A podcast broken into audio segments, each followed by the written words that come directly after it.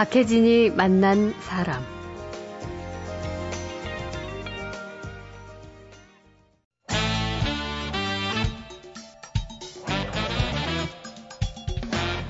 김갑수의 세상 보기. 안녕하세요. 박혜진입니다. 토요일 첫 시간에는 문화평론가 김갑수 시인과 한 주간의 화제 풀어보고 있죠. 김갑수의 세상 보기 시작하겠습니다. 김갑수 시인 어서 오십시오. 네, 안녕하세요. 네. 오늘 어떤 이야기 준비해 주셨어요? 어, 아주 오랜만에 출판계 소식 전할까 합니다. 네. 뭐, 시기마다 이제 서점과 휩쓰는 화제책, 슈퍼 베스트셀러 같은 게 있죠? 음, 그렇죠. 어, 어, 전에는 그 신경숙의 엄마를 부탁해가 꽤나 네. 오래 화제 갔더 있더니, 음. 그 최근 몇 개월간은 이제 그 서울대 김난도 교수의 아프니까 청춘이다. 그렇죠. 이게 몇 달째 음. 아마 200만 권 넘지 않았을까 좀 추정되는데 정확히 모르겠어요. 네. 그러다가 최근에 상위 순위권이 총체적으로 바뀌는 아, 상황이 됐습니다. 분위기가 네. 작년에 그 마이클 샌들 교수의 정의란 무엇인가 이런 책처럼 사회적 상황을 반영한 책이 계속 각광받고 각광을 받고 있는 중이라고요. 네. 음. 그런 상황입니다. 음. 그러니까 뭐 좀 재밌고 짜릿한 책, 혹은 내 삶에 직접적으로 도움이 되는 책, 뭐 이런 책에서 뭐가 바뀌어가는 양상인 거죠. 네. 많이 팔리는 책이. 음. 그러니까 이른바 시대가 요구하는 갈증이며 결핍을 채워주는 책.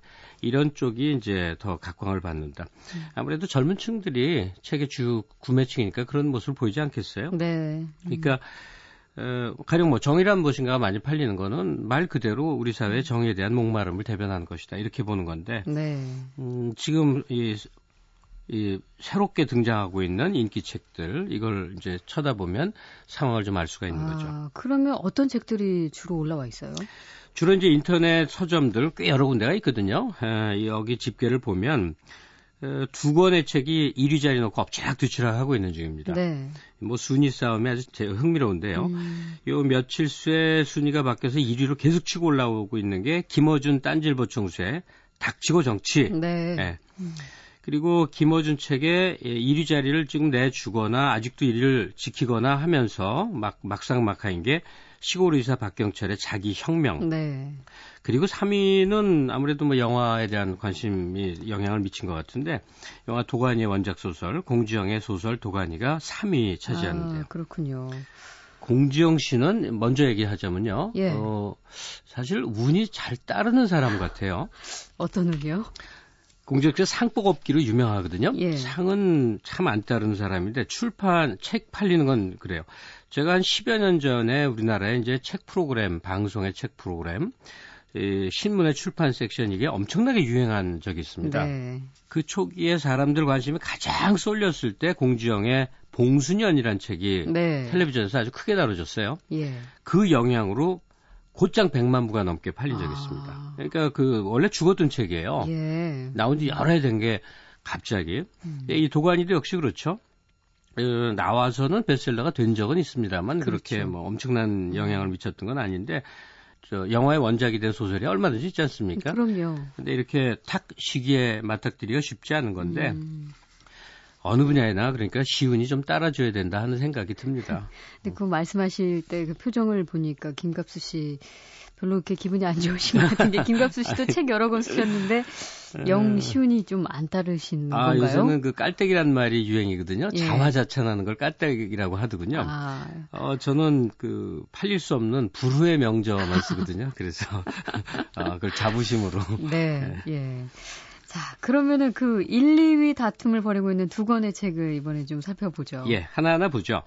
명랑 시민 정치교본 이런 부제가 달린 김어준의 닥치고 정치 이 기세가 정말 무섭습니다. 네. 어, 혼자 쭉 쓴 게 아니고 인터뷰 전문가로 굉장히 유명한 분입니다. 음. 지승호 씨라고. 네, 예. 예. 이분하고 이제 대담집 스타일로 되어 있습니다. 이건 제가 추측해 보기에는 이제 전략이 아닐까. 김어준 씨가 음. 이렇게 반말투를 잘 쓰는 사람이란 말이에요. 네, 화법이. 예, 구호를 쓰기 위해서 아마 이런 스타일을 아. 만든 게 아닌가 생각이 들어요. 그래요. 명랑시민 정치 교본. 그러면 이게 뭐 주된 이야기가 정치 이야기겠네요? 예, 현실 정치 네. 얘기죠.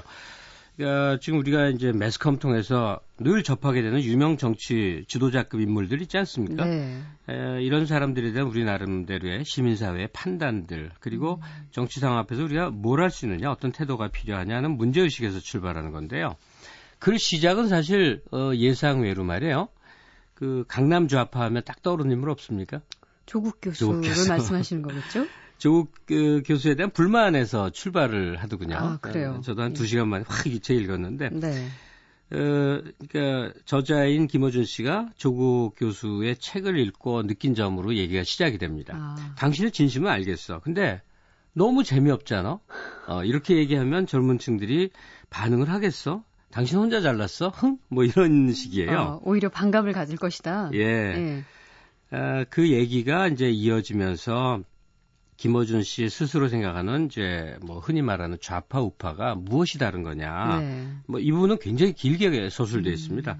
이 책에 나오는 우파는 본능이다 이 말이 뭐 요새는 유행어처럼 되고 있더군요. 네. 예, 무학의 달인 이게 이제 저자 김어준 씨가 자기를 표현하는 건데 학문적 용어, 어려운 단어, 어려운 편 이건 뭐 거의 전혀 없다고 할 수가 있습니다. 아, 예. 우리가 지금 하는 얘기처럼 생활 공간에서 일상으로 쓰는 얘기를 쭉 펼쳐 나가는 건데 그리고 이어져서 이제 우리나라 대기업의 고질적인 문제점 이거는 모든 음. 언론 매체들이 어, 뭐 굉장히 집요하게 써나가는 건데 예. 근데요 여기 대기업 얘기에는 관점이 상당히 독특한 데가 좀 보이더군요. 어, 어떤 시선으로 바라봤어요? 근데 이제 김어준 씨가 굉장히 중점을 두는 거는 왜 기업을 공격하느냐. 음. 이상하게 들리죠? 네. 네. 아, 이 기업도 문제가 많고 저 기업의 그 독점적 행태 문제가 음. 많지 않은데 기업을 공격할 일이 아니라 그 이전에 일이 있다. 기업 소유주의 행태가 우리 사회에서는 아, 더 문제다. 예. 그러니까 기업 자체와 오너 그룹을 좀 분리해서 판단할 것을 강력하게 음. 주문하는 거예요. 네, 네. 조국 교수로 시작해서 문재인으로 끝나는 책. 네, 그렇게 됐죠. 뭐 굉장히 흥미롭게 들리는데 혹시 공정성에 문제가 있지 않느냐 이런 지적도 나올 수 있겠네요. 뭐 그 지적은 당연히 할 수가 예. 있죠. 근데 이제 뭐 그러니까 공정하기는 그냥 편파 일색인 정치 비평서다 이렇게 네. 말해도 되거든요. 네, 네. 어, 실제 그렇습니다. 음. 근데 김어준 씨 저자의 생각을 들어보면 이런 겁니다. 어, 정치적 입장을 정하는 판단에서 공정이 어디 있느냐. 음. 결국은 어느 입장에 설 수밖에 없는데, 근데 내 생각은 이런 것이다. 음. 나는 이렇게 생각한다. 네. 그러니까 그걸 들으시려면 듣고 생각이 다르신 분은 다른 책을 쓰면 되는 거 아니냐. 음. 그러니까 닥치고 정치 이게 어, 주관적인 생각, 예. 예. 공정성, 객관성 이거 들이댈 생각하지 마십시오라고 네. 이제 내놓고 말하는 거고요. 음. 어, 입장이 어떻게 돼 있던 좀 진보적 입장이건 아주 보수적인 분이건 그 편파라 하더라도 김어준 씨 책에서 공감할 수 있는 부분이 하나 있습니다. 네. 누구나 이건 공감하지 않을까 싶은데요. 음. 우리가 시민으로서 잘 살아가기 위해서 뭐 교양을 갖춰야 되고 국가관을 가져야 되고 여러 가지가 있지 않습니까? 그렇죠. 그 중에 음. 일정 정도 정치에 관심을 갖는 게 굉장히 중요하다는 겁니다. 아, 우리 예. 사회가 이제 건강하고 네. 좀 명랑하고 좋아지기 위해서 이건 누구나 동의할 수 있는 거 아니겠습니까? 음. 에, 결국 자연스럽게 이번 10월 26일 날 뭐 서울시장을 포함해서 전국적으로 재보선 치러지는데 이럴 때 가령 투표에 적극적으로 참여하는 행동 같은 거 네. 이게 닥치고 정치, 정치에 관심을 갖는 아. 그런 행동이다 할 수 있는 거죠. 예. 자, 요즘 초미의 관심사로 떠오른 책 세 권 가운데 공지영의 도가니 그리고 김어준의 닥치고 정치까지 소개를 해주셨는데 나머지 한 권은 노래를 듣고 얘기를 계속 나눠보죠. 네. 어, 비스티 보이즈 아주 고래고래 소리 지르는 청년들 Fight for Your Right라는 노래입니다. 네, 함께 하시죠.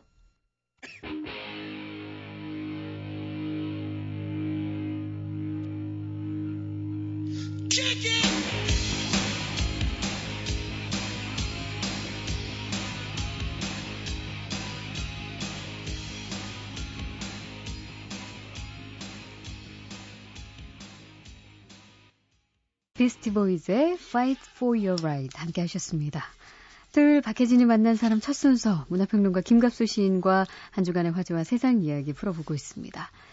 요즘 베스트셀러 1, 2위를 다루는 다투는 책 김어준, 네. 공지영 이외에 또 시골의사 박경철 씨 책도 올라와 있다고 말씀해 주셨어요. 예, 원래는 이제 박경철 씨 책이 더 위에 있다가 예. 김어준한테 약간 지금 어, 밀리거나 밀려가는 뭐 그런 예. 상황이에요. 근데 참 박경철 씨는 놀랍다 하는 음. 생각을 음. 하게 됩니다. 어떤 점에서요? 책을 낼 때마다인데 책 내용 이전에 팬덤 현상 같은 게 있어요. 네. 어, 저도 박경철 씨랑 무슨 일 같은 걸 좀 간간히 하고 그래서 좀 자세히 아는 편인데 음.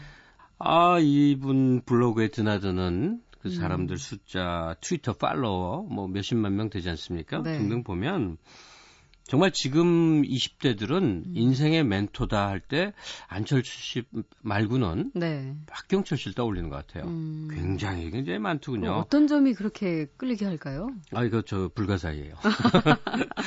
이 책이 에, 나오자마자 그냥 곧장 베스트셀러 1위로 올라왔어요. 이렇게 네. 밑에서부터 치고 올라오지 않습니까? 책이라는 네. 게 이건 그냥 바로 1위.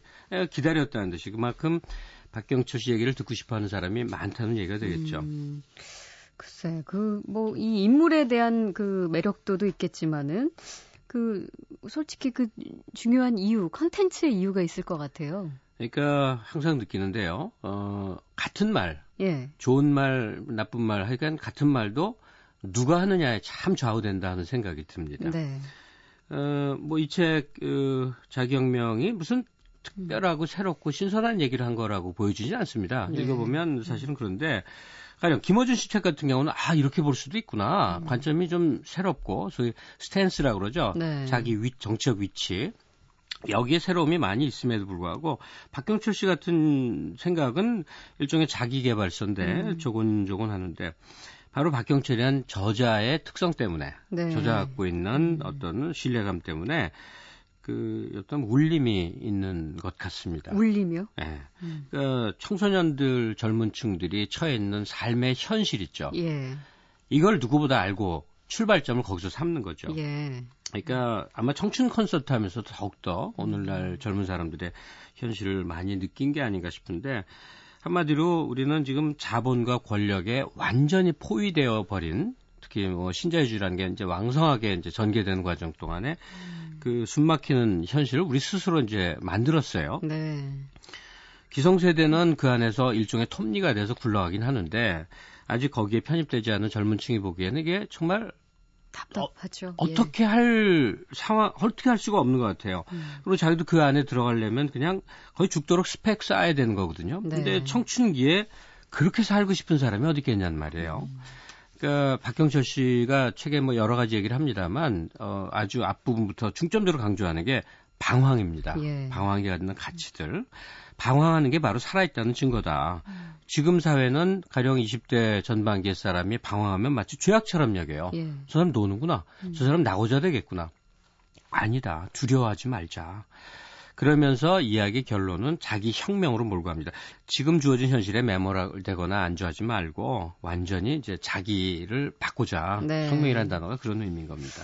그 사실 이 청년기에 있는 분들이 이런 이야기에 이제 공감을 하는 것들은 뭐 현실을 그대로 드러내기 때문에 네. 그렇기도 하지만 또 아, 나도 변하고 싶고 뭔가 사회 현실도 변화됐으면 좋겠지만 네. 이거 어디 쉬운가. 그쵸. 예, 이게 좀 약간 반발심도 생기고 그럴 것 같아요. 뭐 뻔한 소리 아니할 수도 예, 있잖아요. 예. 가령책 내용으로 봐도요. 젊은 사람이 예의가 바라야 된다. 음. 시간의 가치를 알아야 된다. 독서와 인문학적 소양이 중요하다. 무엇보다 정의감을 잃어버리면 사람이 아니다. 그러니까요. 그 교장 선생 후나 같은 말씀 아닙니까? 그런데 그런데 더 중요한 건요. 예. 이 책이 엄청나게 팔린다는 사실이에요. 음. 사람들은 박경철의 그 말과 글을 통해서 얘기를 듣고 싶어 한다는 사실이에요. 네. 여기에 중요성이 있는 거죠. 아. 지루해하지 않고 그 말을 듣는다는 사실이 중요한 겁니다. 아. 그러면 오늘 소개해 주신 이 세 권의 책이 갖는 공통점이 좀 있겠네요. 김어준의 닥치고 정치, 뭐 우리 정치 현실 상황 말하고 있는 거죠. 공정의 도가니. 우리 현실에서 빚어진 어떤 참담한 실화죠. 예. 박경철의 자기혁명. 좀 막막하고 답답하니 우리 현실 속에서 살아가는 청춘에 대한 어떤 조언이죠. 저자보다 더 중요한 게 요즘은 어쩌면 독자가 구매 행위를 통해서 어떤 발언을 하고 있는 것으로 우리가 판단할 수 있는 거라는 네. 말이죠. 네. 그 모든 공통점, 지금 상위권을 접하고 점하고 있는 책들이 전하고 있는 메시지를 요약해서 말하자면 우리 사회가 이대로는 안 된다. 음. 근본적으로 변화되어야 한다. 예. 그러기에 임계점에 이르렀다 하는 것을 음. 극명하게 보여주는 게 예, 오늘날 베스트셀러가 말하고 있는 바가 아닌가 하는 생각이 네. 듭니다. 자, 오늘은 그 최근 출판계를 달구고 있는 베스트셀러 이야기로 이렇게 김갑수의 세상 보기를 맞춰야 될 것 같은데. 네. 그 안타깝게도 오늘이 마지막 시간이에요. 네, 모든 예. 일엔 뭐 끝이 있는 거니까. 네. 어, 저도 즐겁게 한 1년여 동안 박혜진 씨랑 어, 이 시간을 이 코너를 했는데 네, 네. 이제 또 조용히 저 컴퓨터 있는 책상에서 이제 혼자 있겠습니다. 네. 그동안 정말 감사했습니다. 네. 자, 오늘 마지막 곡이 되겠네요. 정말. 예, 끝곡인지 모르고 왔는데 다 맞는 맞 그 같이 들을 수 있는 노래입니다. R.E.M의 Everybody Hurts라는 노래입니다. 예, 함께 하시면서 인사 나누겠습니다. 그동안 고맙습니다. 네, 고맙습니다. 예.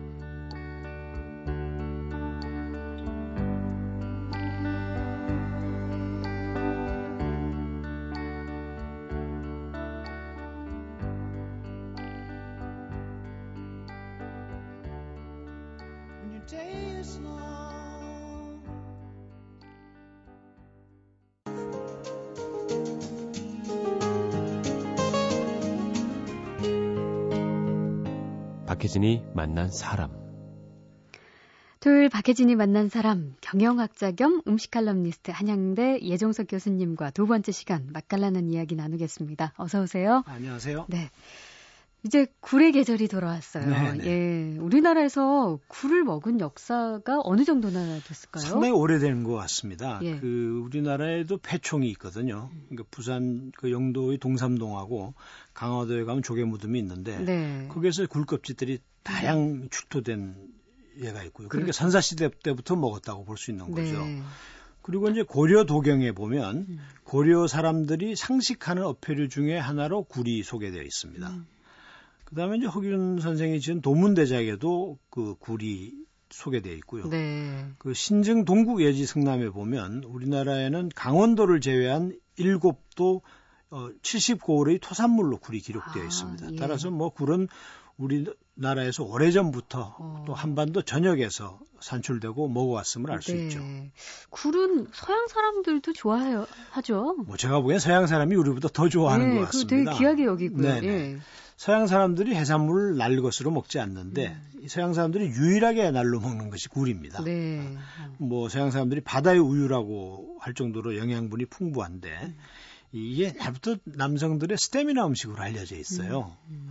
굴을 사랑한 사람들의 이야기는 너무나 많습니다. 네. 뭐몇 가지만 소개해드리면 네. 우선 고대 로마의 정치가 세네카는 매주 1200개 이상의 굴을 먹었다고 전해지고요. 네. 황제 비텔리우스는 한 끼에 천 개의 굴을 먹었다는 아이고. 이야기가 전설처럼 전해집니다. 네. 이건 조금 과장된 것 같긴 한데 그다음에 프랑스의 앙리 14세는 식사하기 전에 전체로 300 개의 굴을 해치웠다고도 하고 예. 나폴레옹은 전쟁터에서도 굴을 끊임지 어. 않고 먹었다고 합니다. 예. 또그 유명한 문호 발자쿠도 한 번에 144개의 굴을 먹었다는 기록이 있고요. 네. 그 철혈 재상으로 유명한 비스마르크도 한꺼번에 175개의 굴을 먹어 치웠다는 어. 기록이 있습니다. 네, 네. 조금 더 있는데요. 예. 그 유명한 이제 그 미식가로 알려진 부야 사바랭이라는 사람이 있죠. 음. 이 사람은 그 자기 유명한 책 그 미각의 생리학에 35 다슨 그러니까 서른다섯 다스에 예. 굴을 먹은 자기 친구에 관한 이야기를 기록하고 있는 걸 제가 읽은 적이 네, 있고요. 네, 그러니까 대부분 남성들이네요. 네, 예. 뭐 마지막은 카사노바입니다. 그 네. 유명한 카사노바는 여성 편력으로 유명한 사람인데 그렇죠. 매일 아침 여성과 욕조에 몸을 담근 채 50개의 굴을 먹고 사랑을 나누었다. 뭐 그런 기록이 있습니다. 아. 요즘 미국에 유행하는 게 오시다바라는 이제 그 굴을 파는 아, 식당이고요. 예. 뭐 파리 같은 데도 가보면 그 샹젤리제, 알사스 같은 유명한 식당에 가보면 굴을 아마 그렇죠. 몇 층으로 쌓아놓고 먹는 사람들을 볼 수 있거든요. 네, 네. 그래서 뭐 서양 사람들이 우리보다 굴을 더 많이 먹는다고도 음. 할수 있겠죠. 근데 굴이 실제로 그 효험이 좀 있고 몸에도 좋은가요? 서양 속담에 이런 게 있어요. Eat oysters, love longer. 그러니까 굴을 먹어라. 그러면 오래 사랑하리라. 뭐 네. 그런 건데 예. 에, 굴에는 글리코겐과 아연이 많이 들어있다고 그래요. 그래서 음. 뭐 옛날부터 최고의 정력제로 각광을 받았는데 네. 어, 글리코겐은 에너지원이고 그 아연은 흔히들 섹스 미네랄이라고 음. 불릴 정도로 강정 효과가 뛰어나다고 합니다. 네. 음. 근데 뭐 흔히 이제 굴에는 철분과 타우린이 다량 함량되어 있어 성인병 예방에도 효험이 있다고 하죠. 네.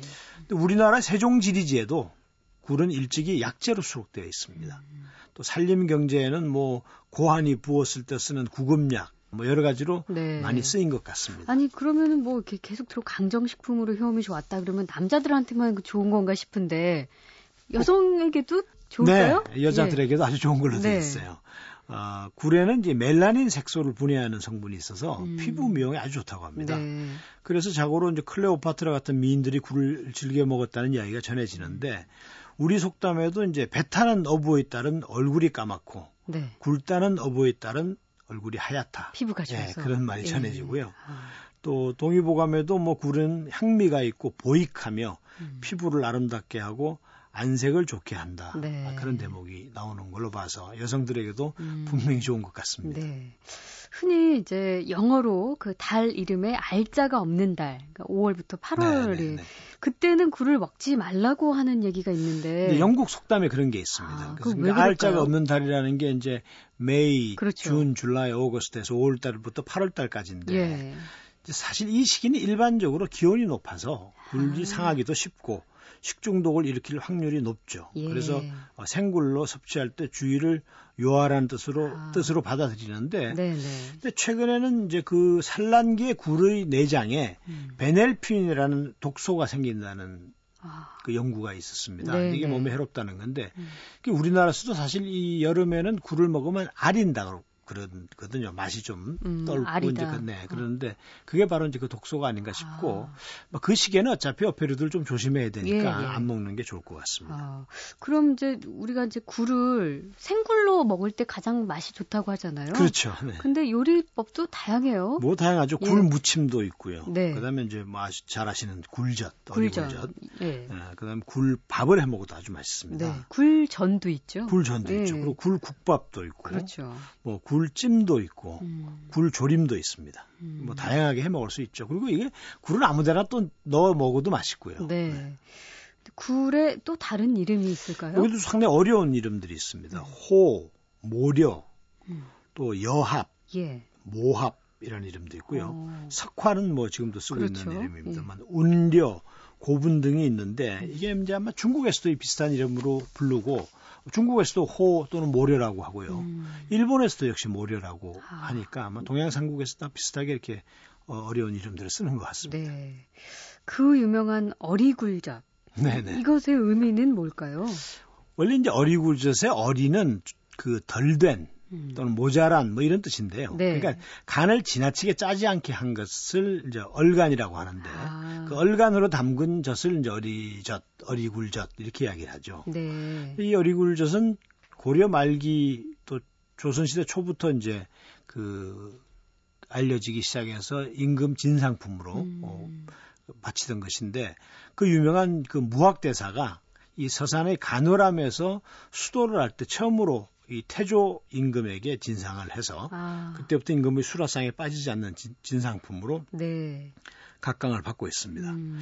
근데 이제 그 허균 선생이 지은 그 뭐 조선시대 최고의 식품 전문서라고 할 수 있는 도문대작에도 이 대표적인 수산물로 서산의 어리굴젓을 꼽고 있어요. 네, 네. 어, 그래서 음. 이제 그, 그 허균은 그 이유를 어, 바위에서 자라다가 갯벌로 떨어져서 크게 자라지 못한 알굴로 담기 때문에 음. 그 어리굴젓이 맛있다. 뭐 그렇게 이야기를 하고 그러면 있죠. 뭐 임금에게 바치는 진상품으로 어리굴젓이 쓰였다면은 서민들은 거의 맛을 뭐 만들어 보지 못했겠네요. 뭐 굴이라는 것이 그렇게 귀하지는 않기 때문에 음. 그 연안에서 많이 잡히고 네. 또 이제 그 뭐 서양에서는 아주 오래전부터 그걸 양식을 했습니다. 네. 어, 음. 그렇기 때문에 아마 그렇게 아주 귀하게 먹던 음. 것은 아닌 것 같고 네. 뭐 흔하지만 정말 그 여러 가지 맛도 있고 좋으니까 음. 어, 아껴서 먹었. 겠죠. 네. 우리나라 굴 명산지라면 어디를 꼽을 수 있을까요? 우선 남해안을 꼽을 수 있습니다. 예. 뭐 대표적인 지역이 남해안의 통영이죠. 음. 통영, 거제, 남해, 예. 고성, 여수, 고흥 음. 이 남해안 일대는 사실은 그 미국의 FDA가 아주 그 청정의 해역으로 지정을 하고 있고 네. 매년 검사를 합니다. 음. 아, 그렇기 때문에 이 지역에서 나는 어뭐 굴은 아주 그 유명하고요. 음. 그 다음에 이제 우리나라 서해안 네. 그뭐 태안이나 예. 아, 뭐 서산이 음. 유명하죠. 그 보령도 유명하고요. 예. 뭐, 그, 뭐 서산의 간울도는 뭐 아주 유명한 음. 곳이고 또뭐 보령 천북면도 유명한데 이 남해안 굴과 서해안 굴이 조금 차이가 있습니다. 어떤 차이요? 아, 뭐냐면 이제 우선 그 남해안은 그 수, 수화식이라고 해서 음. 이 굴을 줄에 깨서 이제 바다 한가운데서 키우는 방식입니다. 네. 근데 이제 서해안 굴은 이제 투석식이라고 해서 돌에 붙여서 키웁니다. 아. 근데 이제 서해안은 이 간만의 차이가 심하기 때문에 이 굴이 물 수면 위로 올라와 있는 시간이 많습니다. 음. 그래서 이제 굴이 잘고 어, 네. 어, 그 그래서 좀 값이 비쌉니다. 아. 이제 그래서 많은 사람들이 그 서해안 굴을 자연산이라고 생각하는 경우가 네. 많은데 그건 자연산 사실 양식산의 차이가 거의 없습니다. 음. 굴은 네. 오히려 서양 사람들은 그 자연산 굴을 못 먹게 하는 나라가 많습니다. 음, 그 하나 알려드려야 될 예. 일인데 왜냐하면 자연산 굴은 청정해역이 아닌 지역에서 채취됐을 가능성이 아, 있다는 거죠. 네. 그러나 이제 양식 굴은 그 청정해역에서만 양식을 할 수 있고 음. 또 사실은 굴의 양식이라는 것은 일반인들이 상상하듯이 그렇게 무슨 뭐 사료를 주고 뭐 하는 게 아니고 뭐 거의 자, 연산과 마찬가지로 네. 그냥 좋은 그 여건만 좀 제공을 하는 거기 때문에 어, 양식도 자연산에 가깝고 네. 어, 자연산보다 더 안심하고 먹을 수 있는 점이 아. 있다 하는 거죠. 그렇군요. 그래서 자잘한 것은 주로 서해안 굴이고 좀 음. 굵은 것은 남해안 건데 그 자잘한 굴이 어리굴젓을 담그기엔 좋습니다. 네. 그리고 이제 특히 간월도 굴은 알맹이에 이제 털이 많아서 어. 양념이 잘 붙어 있다고 그래요. 아, 그렇기 때문에 어리굴젓을 담그기에 맛있다고 그러는데 음. 그건 제가 먹어보면 확실히 맛이 있습니다. 네, 네. 뭐 남해안 굴이든 서해안 굴이든 진짜 이 음식 얘기할 때마다 없어서 못 먹죠. 네. 예. 자 이제 점심 시간이 가까워 오는데요. 맛있게 식사하시고요. 자 오늘 맛깔나는 이야기 음식 칼럼니스트 한양재 예종석 교수님과 함께했습니다. 고맙습니다. 네, 감사합니다.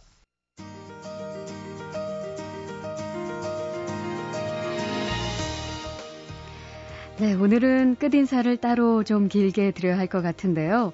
MBC 라디오가 다음 주부터 가을 개편이 시작돼서 박혜진이 만난 사람은 새로운 진행자와 함께 새로운 이름으로 청취자 여러분을 찾아갑니다. 그래서 저는 오늘이 마지막 방송인데요. 그동안 박혜진이 만난 사람을 애청해주신 여러분들 진심으로 감사드립니다. 저는 다음에 더 좋은 모습으로 인사드리겠습니다. 안녕히 계세요.